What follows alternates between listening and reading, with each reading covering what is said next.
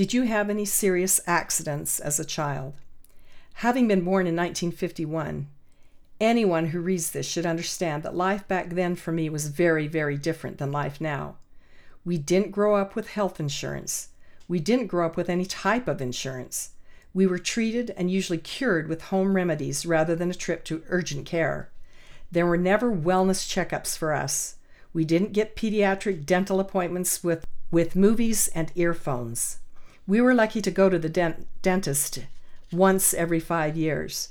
We did receive our vaccinations, although they might have been given too late, as I had the measles, chickenpox, and mumps. Once, one kid in the neighborhood got something, almost everyone else followed. That was just how it was.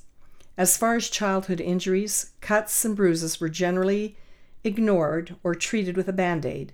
The same would be true for sprains. No doctor was necessary. We would hobble around until it got better. When I was eight or nine years old, I remember DJ's horse stepping on my foot. It really hurt, and I went to tell my mom. She looked at it, made me wiggle my toes, and declared it to be fine.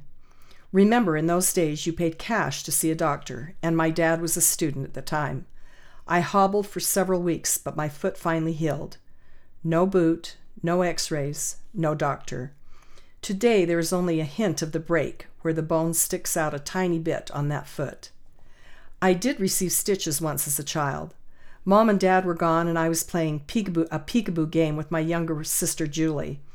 I would run to the front window of the house as she was looking out and yell peekaboo at her, then race around the side door, up the stairs, and catch her from behind. After several trips, I tripped and fell onto a child's car that was in the yard. I landed on a steel rod that had held the steering wheel in the car. Side note most of our toys were secondhand junk. It ripped my right knee open and left a four inch gash. Dripping blood, I ran to the neighbor's house, which was about a quarter of a mile away. They didn't hesitate to drive me to the emergency room, where I was stitched and bandaged. I don't remember getting much sympathy from my parents. I think they were more annoyed that I had been so stupid. That was the last time I saw a doctor until I went to have a premarital exam before I got married. No, that is the honest truth. It is interesting to note that we also raised our nine children without ever having insurance. We paid for two sets of braces, a broken leg, stitches, two heart surgeries, and a blood transfer, all out of pocket. I know my boys have wondered why a broken nose or a broken hand from football was basically ignored and left to heal on its own.